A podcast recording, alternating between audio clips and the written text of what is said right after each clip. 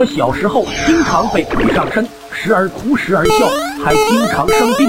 那天我妈带我去医院的路上，我看到路上有一个风车，我跑过去捡起来后，发现面前站着一个小姑娘，正用可怜兮兮的目光看着我，我就豪爽的把风车给了小女孩。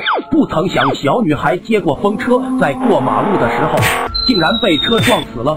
当晚回去，我就一直发高烧。找到村里风水先生九叔，才知道这原本是恶鬼抓交替，想要带走我。不曾想阴错阳差带走了小女孩。现在小女孩回来找我索命，风水先生赶紧招呼我妈去查死者的生辰八字，晚了我就没救了。不曾想我妈前脚刚走，我就开始闹腾了。一开始是疯狂的乱叫，又是嚎啕大哭，一会儿女生。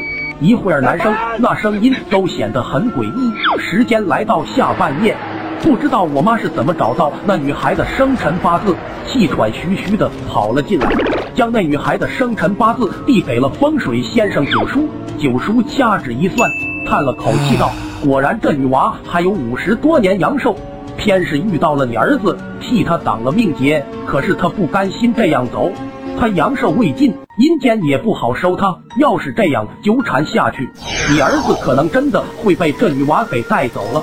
现在这小女孩执念很深，不肯放过你儿子。我妈一听就急了，急忙求九叔化解。九叔叹了口气，拿了三支香插在香案上，嘴里念念有词：天圆地方，律令九章，无今下笔，万鬼伏藏。话音未落，只见原本安静的我头咔咔作响，头竟然一百八十度完全的扭了过来，然后嘴里发出女声：“你给我的风车，你陪我一起玩。”香案上的香也应声齐齐断了。九叔一看这阵仗，叹了口气，招呼我妈在院子外面按照她说的摆了一个法坛。九叔抓住我，使劲的将我按住，将我绑了个结结实实。期间，一个六岁的孩童挣扎，竟然让身强力壮的九叔都险些按抓不住。就这样，我被九叔提到了院子外的法坛中间，对着法坛做了一个手势。